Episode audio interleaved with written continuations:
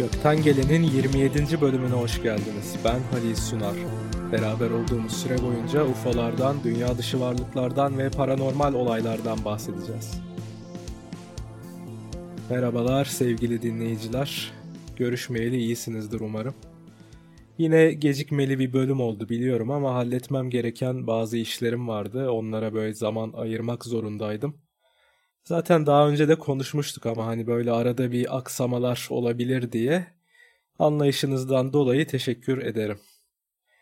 Evet, yeni yıla hızlı girdik dünya olarak. Hemen daha 1 Ocak'ta Japonya'da 7.6 büyüklüğünde bir deprem oldu. Daha ilk günden yani. Neyse ki yani yapıları sağlam olduğu için minimum kayıpla atlattılar. Hemen ardından Kuzey Kore lideri Kim Jong-un, Güney Kore'deki bir yerleşim biriminin dibine tam 200 tane top atışı yaptırdı. Daha geçenlerde oldu, bir iki gün önce. Tabii orada yaşayan insanları evlerinden tahliye ettiler. Kimseye zarar gelmedi ama oldukça tahrik edici bir hareket. Arkasına Çin'in desteğini almış, sağa sola roket fırlatıp duruyor manyak herif. Yani bir gün yanlış hesaplama yapıp bir şehri falan vuracaklar. Hani o zaman ne yapacaklar çok merak ediyorum. Zaten diken üstünde bütün ülkeler deli gibi silahlanıyorlar. Tabii olayın üstüne haber siteleri de hemen gönüllere su serpti tabii, hiç dururlar mı? İşte Baba Vanga'nın kehanetlerini falan yayınladılar.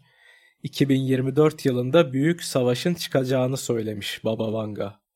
Kızıllarla okyanusta savaşılacağını söylemiş. Burada Kızıllardan kastı tabii Çin oluyor. Yani Çin artı Rusya, eski komünist blok ülkeleri. Bahsettiği okyanus da Hint Okyanusu arkadaşlar. Tayvan'ın bulunduğu yer yani. Ve bu kehaneti bundan belki 50-60 yıl önce falan yapmış kadın. Yani kısacası yeni yıl pek de öyle yeni umutlarla gelmedi ne yazık ki. Neyse, hayırlısı diyelim. Geçtiğimiz günlerde enteresan bir mail aldım. Rufat Mamadov göndermiş maili. Kendisi anladığım kadarıyla Türkiye'de ikamet ediyor. 2017 yılında uçakla İzmit Körfezi'nin üzerlerinden geçtikleri esnada, deniz uçağıyla üstlerinden bir UFO filosu geçiyor. Bu arada kendisi de kamerayla başka bir şeyi kaydediyor. Tesadüfen o an üstlerinden geçen UFO'ları fark ediyor ve onları çekmeye başlıyor. En az 11-12 tane UFO geçiyor arkadaşlar uçağın üzerinden. Tabii sayılabilenler bunlar. Hepsini çekememiş doğal olarak. Parlak birer disk şeklinde bu cisimler görünüyor videoda. Bu arada teşekkür ediyorum kendisine bana ulaştığı için. Evet, çektiğiniz görüntüler daha önce gördüğüm birçok UFO filosu görüntüsüne benziyor gerçekten. Böyle ikişerli üçerli gruplar halinde dağınık bir formasyon halindeler ama beraber hareket ediyorlar. Bunlar Starlink uyduları gibi görünmüyor. Starlink uyduları genelde böyle tek sıra halinde arka arkaya dizilip sabit bir hızda seyahat ederler. Videoda gördüğümüz ise dediğim gibi dağınık bir formasyon ve hem yükseklikleri hem de hareket hızları, yani manevraları diyeyim, uydulardan çok daha farklı arkadaşlar. Merak edenleriniz olursa Andromeda isimli YouTube kanalında paylaşmış Rufat Bey bu görüntüleri. Videonun adı da Gerçek UFO Görüntülerim diye geçiyor. İzlemek isteyenler için onu da belirtelim. Evet, gelelim bugünkü konumuza. Epey talep edilen bir bölümdü. Ben de tabii yılbaşından sonra ilk olarak bu konudan devam edelim dedim. Göbekli Tepe. Tarihçileri ve arkeologları şaşkınlığa uğratan ve dünya tarihini değiştiren keşif. Boşuna Anadolu'ya medeniyetin beşiği demiyorlar. Gerçekten de Anadolu ve Irak toprakları, hatta İran'ın da bir kısmı insanlık tarihinin en kadim yerleridir arkadaşlar. Göbekli Tepe, Şanlıurfa'ya 18 kilometre uzaklıktaki Örencik Köyü yakınlarındadır. Bu tarihi alan ilk olarak 1963 yılında keşfedilmiştir. İstanbul Üniversitesi ve Chicago Üniversitesi'nin ortak yaptığı tarama çalışmalarında keşfedilir ve V52 Neolitik yerleşimi koduyla kayıtlara geçirilir. Bulunmasının ardından 23 yıl geçer. 1986 yılına gidiyoruz. Mahmut Yıldız isimli Şanlıurfalı çiftçi ve ailesi Tarlalarını sürdükleri esnada yaklaşık 50'şer kilo ağırlıkta 2 tane taş bulurlar tarlada. Taşların şekilleri tuhaf geldiği için bunların tarihi eser olduğunu düşünürler ve at arabasına yükleyip Şanlıurfa Müzesi'ne götürürler. Şimdi olayın trajikomik kısmı geliyor. Taşları götürüp de müze müdürüne gösterdiklerinde müze müdürü bunların tarihi eser değil, kireç taşı olduğunu ve müzeye kabul etmeyeceğini söyler. Olaya bakar mısınız? Yani okumamış çiftçi adamlar tarlada bir şey buluyor, taş buluyorlar. Ya bu tarihi eser gibi sanki diyorlar. Bir köşeye atmayıp müzeye götürüyorlar. Yani bilinçli bir şekilde. Müze müdürü denen adam kireç taşı bunlar, atın gitsin, bir işe yaramaz diyor. Yani hem de yıllar önce bölgenin arkeolojik alan olarak tespit edilmesine rağmen. Ağlanacak halimize gülüyoruz işte. Çiftçiler müze müdürü ile konuşmalarının ardından taşları müzenin bahçesinde bir köşeye bırakarak evlerine dönerler. Aradan 8 yıl daha geçer. 1994 yılına gelindiğinde Alman arkeolog Klaus Schmidt, Türkiye'deki Neolitik alanları gezerek çalışmalar yapmaktadır. Bu esnada Şanlıurfa Müzesi'nin bahçesindeki bu iki taşı görür. Nerede ve ne zaman bulundukları hakkında yetkililerden bilgi alır ve bakanlıktan gerekli izinlerin alınmasının ardından Göbekli Tepe'deki kazı çalışmalarını başlatır. Dışarıdan bakıldığında Göbekli Tepe, düzlüğün ortasında 15 metre uzunluğa sahip küçük bir tepe olarak görünür. Ancak toprak kazıldıkça buranın aslında doğal bir tepe olmadığı, küçük taşlarla bilinçli bir şekilde üstü örtülerek saklanan bir alan olduğu fark edilir. Bu arada günümüz itibariyle sadece küçük bir kısmı kazılmıştır Göbekli Tepe'nin. Şu an kazılan kısmı 300 metre çapında bir yer. Bu 300 metrelik alan içinde 20 tane yaklaşık çember alan ve bu alanların içinde de 200 tane taş sütun bulundu. Ancak bu görebildiğimiz kısmı, Göbekli Tepe'deki asıl yapının çok az bir kısmı arkadaşlar. Toprak altı taramalarına göre bütün alanın büyüklüğü 80.000 metrekare, yani 11 futbol sahası büyüklüğünde. Düşünün yani asıl büyüklüğünü, 11 futbol sahası. 1994 yılından itibaren taşlar temizlendikçe altındaki yapılar da bir bir ortaya çıkmaya başlar. İlk olarak 4 tane sütun bulunur. Büyük T harfi şeklindeki bu sütunların her biri yaklaşık 10 ton ağırlığındadır. Yapılan ilk karbon tarihleme deneylerinde bulunan bu sütunların yaklaşık 12.000 yıllık olduğu sonucuna ulaşılır. Bir ekleme yapalım. Günümüzden yaklaşık 12.000 yıl önce dünyada çok büyük bir olay yaşandı. Dünyanın neredeyse her coğrafyasında hem mitolojiler hem de duvar yazıtları bize hep aynı zamanı işaret ediyor. Yani Avustralya'dan tutun Çin'e kadar, Kuzey Avrupa'dan tutun Amerika yerlilerine kadar neredeyse her kültürde bu olay anlatılmıştır arkadaşlar. Dünyanın neredeyse tamamının bir anda sular altında kalması olayı. Bizim günümüz dinlerinde büyük tufan ya da Nuh tufanı olarak bildiğimiz bu hadise, dinler ortaya çıkmadan çok daha önceki zamanlarda birçok kültürde anlatılmıştır.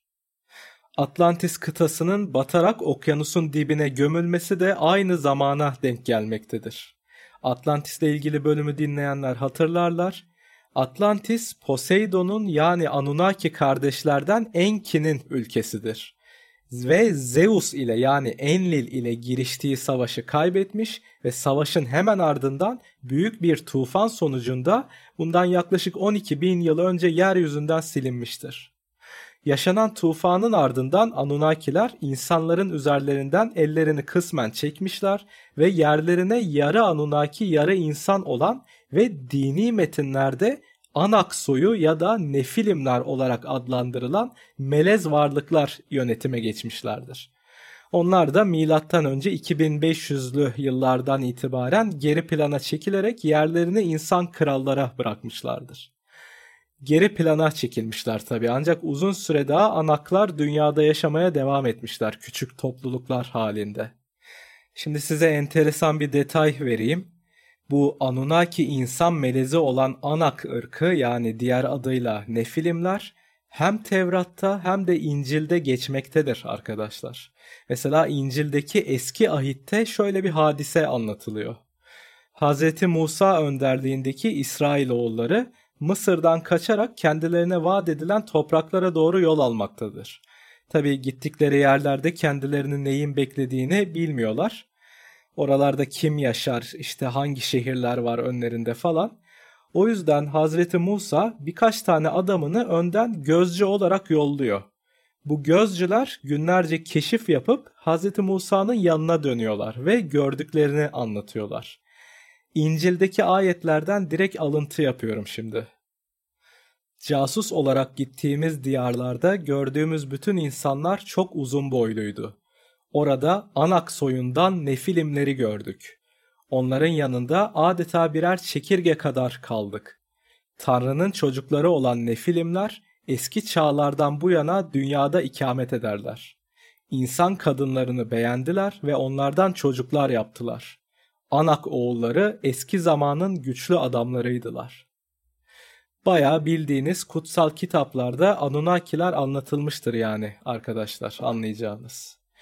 Şimdi kesin tarihi kayıt olmamakla beraber Hz. Musa'nın 2. Ramses döneminde, yani M.Ö. 1300'lü yıllarda yaşadığı hesaplanıyor. Yani buradan anlıyoruz ki Anunnaki melezleri yönetimden el çekseler de uzun bir süre daha insanlarla bir arada yaşamaya devam etmişler. Evet, şimdi tekrar Göbekli Tepe'ye dönelim.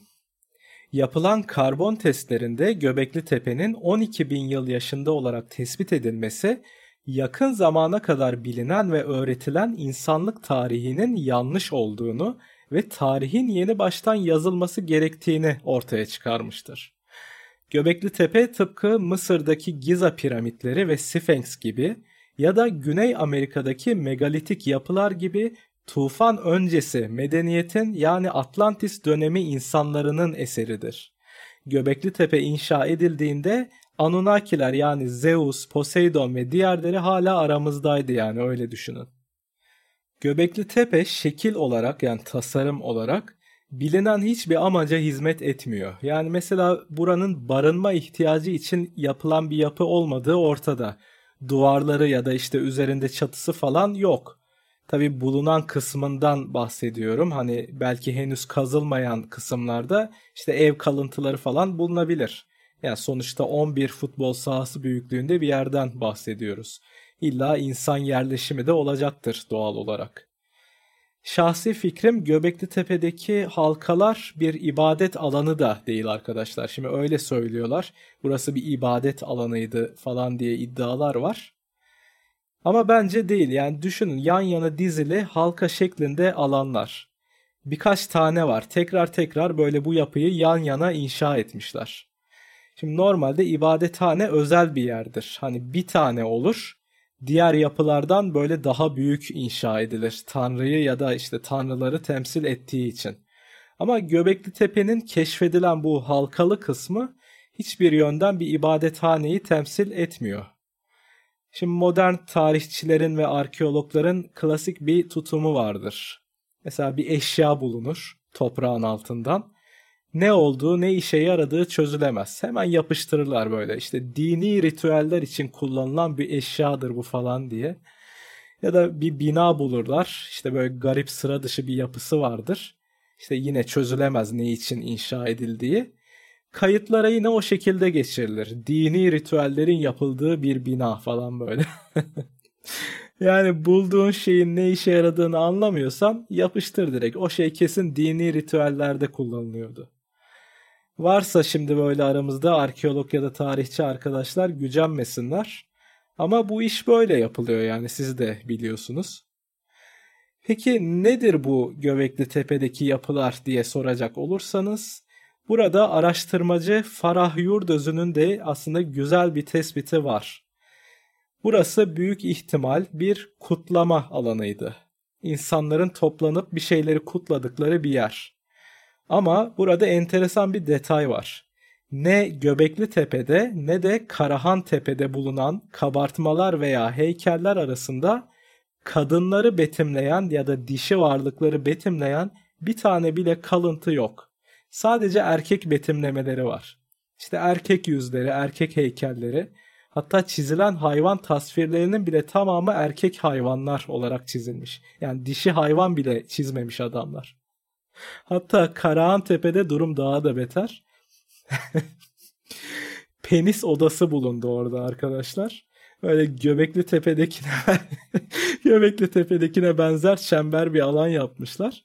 İçinde 11 tane penis heykeli dikmişler. Böyle metrelerce uzunluğunda falan. Yani arkeologlar öyle adlandırmış, penis odası diye. Sadece erkeklere özel. Her yerde erkek figürleri, penisler falan havada uçuşuyor yani. Öyle değişik bir kutlama alanı.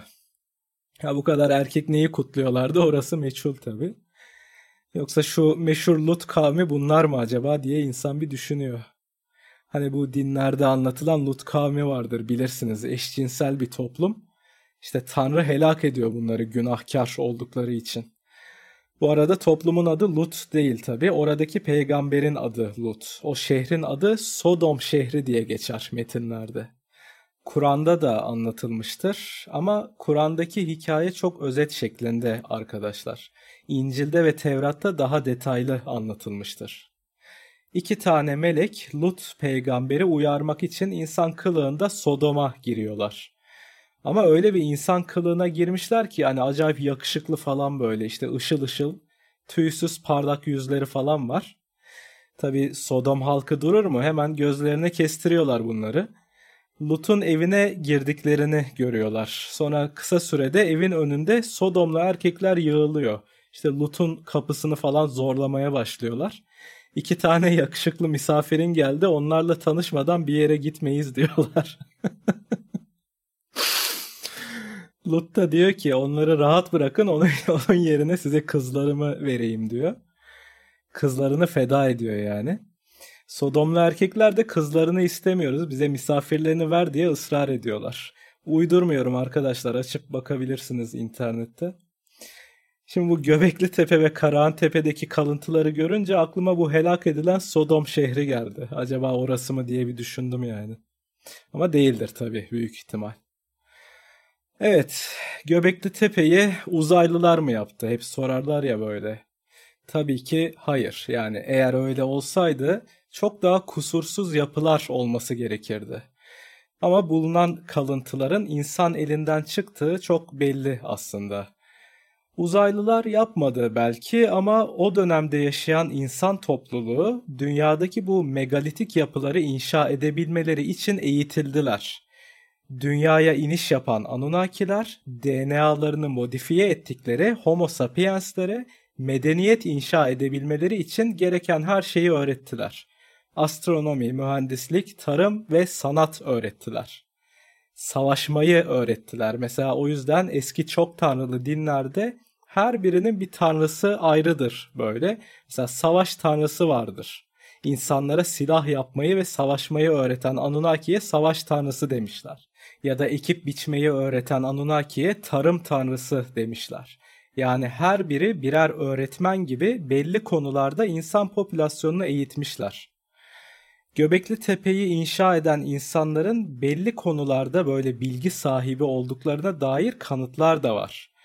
Mesela bu T şeklindeki sütunların dizilimleri de kesinlikle tesadüfi değil. Bulunan bu daire şeklindeki alanların neredeyse hepsinin çevresinde 12'şer tane sütun var. 12 sayısı sıklıkla kullanılmış, yani 12 sütun, 12 burç. Astrolojik bir gönderme de var burada. Astroloji bilgisine sahip bir toplum yani. Düşünsenize yani bütün gök cisimlerine hakimler. Elinizde böyle teleskop falan olmadan böyle çıplak gözle görülemeyen yıldızları ve gezegenleri bilme ihtimaliniz var mı arkadaşlar? Hem de böyle tam koordinatlarıyla beraber yani. Ve daha da enteresanı bu çember alanların tam ortasında, merkezlerinde bulunan ana sütunların her biri Orion takım yıldızını oluşturan bir yıldıza bakacak şekilde yerleştirilmiş. Yani reptilyanların ana vatanı. Yine karşımıza çıktılar. Artık sizler de biliyorsunuz, reptilyanlar Anunnaki koalisyonunun bir üyesidir ve eski çok tanrılı dinlerdeki ejderha şeklindeki ya da yılan şeklinde betimlenen tanrılar insanların o dönemlerde tapındıkları reptilyanları tanımlamaktadır aslında. Tufan öncesi inşa edilmiş olan bir yapı olan Göbekli Tepe'de de bu eski tanrılara doğru bir odaklanma ve adanmayı görüyoruz. Bir de dediğimiz gibi çeşitli hayvan figürlerinin yanı sıra çok sayıda insansı figür de keşfedildi. İnsan demiyorum arkadaşlar, insansı yani humanoid diyorum. Çünkü bu figürleri incelediğimizde gerçekten de bunların insan olmadığını görüyoruz. Tıpkı bu diğer kayıp uygarlıklar gibi, tufan öncesi uygarlıklar gibi Göbekli Tepe'de yaşayan toplum da Anunnaki tanrılarını defalarca betimlemişler yani. Varlığını unuttuğumuz antik dünya toplumlarından sadece bir tanesi. Klasik anlayışta bize anlatılan tarihe göre Sümerlerden önceki insanlar ilkellerdi. Mağaralarda yaşayan, avcılıktan başka bir şey bilmeyen ilkel varlıklar olarak anlatıldılar bize hep çocukluğumuzdan beri, bu eğitim sistemlerinde özellikle. Modern tarihçilere ve arkeologlara bir soru o zaman. Bu 11 futbol sahası büyüklüğündeki devasa yapıyı yarı çıplak gezen mağara adamları mı yaptı? Her biri 10 tondan fazla ağırlığa sahip 200'den fazla sütunu onlar mı diktiler? Ya da Giza piramitlerini, piramitlerdeki 60-70 tonluk blokları oradaki köleler bronzlardan baltalarla vura vura mı yaptılar? Milimetrik hata paylarıyla onlar mı hesaplayıp yerleştirdiler? Yani modern tarihçilerin açıklamaları hiçbir şekilde artık akla mantığa sığmıyor. 2024 yılına girdik, hala bu eski megalitik yapıların insanlara bu şekilde anlatılması acı bir durum gerçekten. Bizler teknolojide ustalaşan ve evrenin haritasını çıkaran eski bir medeniyetin torunlarıyız. Büyük tufandan önceki atalarımız dünyanın her yerinde muazzam yapılar ve şehirler inşa ettiler. Ve yaklaşık 12 bin yıl önce yaşanan tufanın ardından neredeyse her şeyimizi kaybettik ve yolculuğumuza sıfırdan başladık. Aradan geçen binlerce yıl içerisinde geçmişimizi unuttuk. Eski dünyada yaşanan gerçek olaylar dilden dile anlatılarak zamanla mitolojiye dönüştüler. Ancak Göbekli Tepe gibi bulunan her yeni kalıntıyla birlikte bize kitaplarda anlatılan klasik tarihin biraz daha terk edildiğine ve yerini daha açık fikirli ve daha dinamik bir tarih anlayışının aldığına şahit olacağız arkadaşlar. 27. bölümünde sonuna geldik. Bize ulaşmak isterseniz mail adresimiz goktangelenpodcast@gmail.com. Yayınlarımızı beğeniyorsanız Spotify üzerinden Support the Show tuşuyla bağışta bulunabilirsiniz. Ya da Instagram sayfamızı ve bölümlerimizi çevrenizle paylaşarak bizlere destek olabilirsiniz. Bir sonraki bölümde görüşmek üzere, hoşça kalın.